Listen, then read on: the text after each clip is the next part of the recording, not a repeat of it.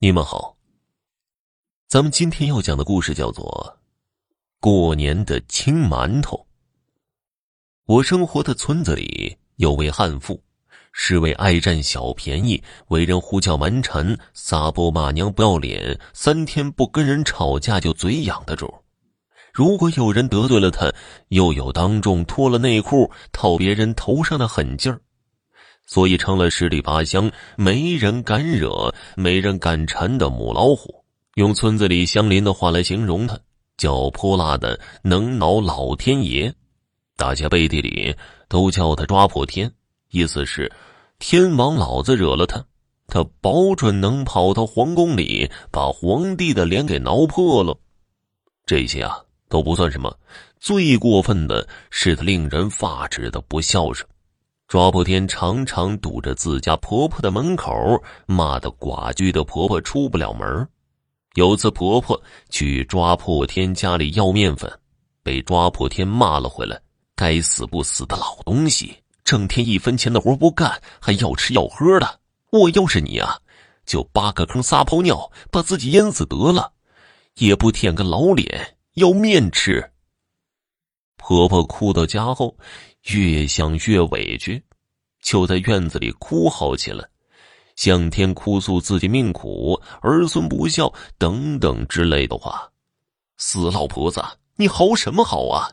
你还敢数到老娘的不是？老娘都被你哭丧气了，你给我憋回去！我让你憋回去！嘿，我让你哭，让你哭！抓破天揪住婆婆的白发，甩起了大耳刮子。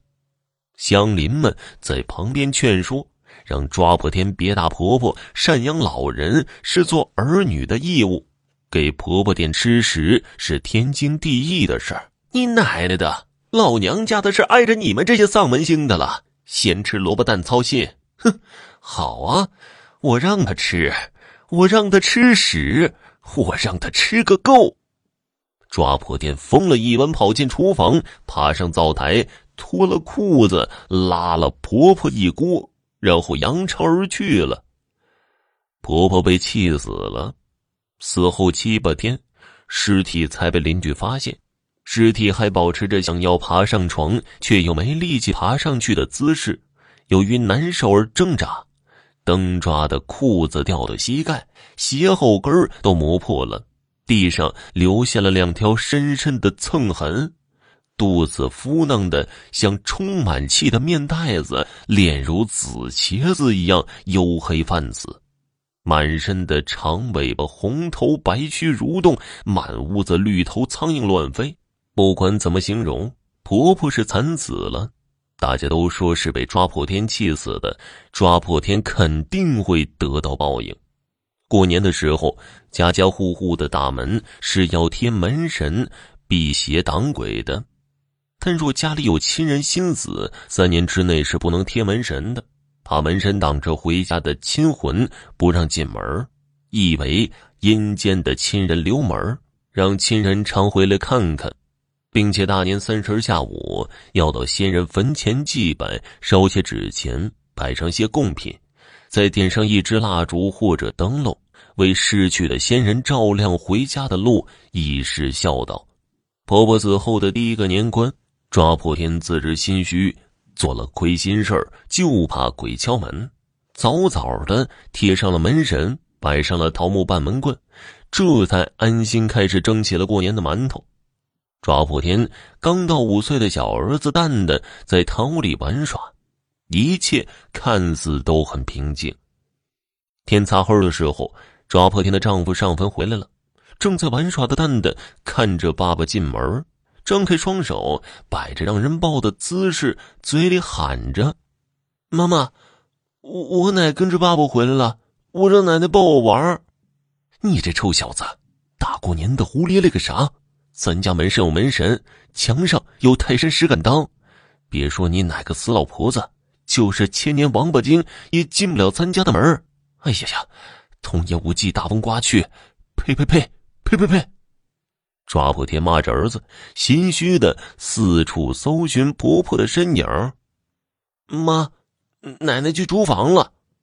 蛋蛋左手拉着爸爸胳膊，右手指着空荡荡的厨房，咣当的一声响，厨房里的锅盖掉到地上了。一家人涌进了厨房，锅里的每一个馒头上全都出现了指头印儿，像是一个个被人抓了一把，馒头变得又轻又小。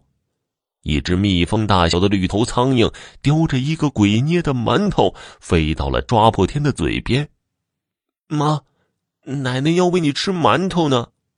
蛋蛋告诉抓破天，抓破天一声吓破胆的哀嚎，随后翻白眼儿晕了过去。大年初一的雪地里，一个披头散发、光着身子的疯婆子，拿着一个鬼捏的青馒头，见人就喊。妈，你吃，妈，你吃。百善孝为先，万恶淫为首。勿以善小而不为，勿以恶小而为之。人活天地间，孝字立当先。抬头三尺有神灵，人在做天在看。善恶到头终有报，不孝的人。呵呵呵门神都帮不了你呀！好了，今天的故事就讲完了，感谢收听。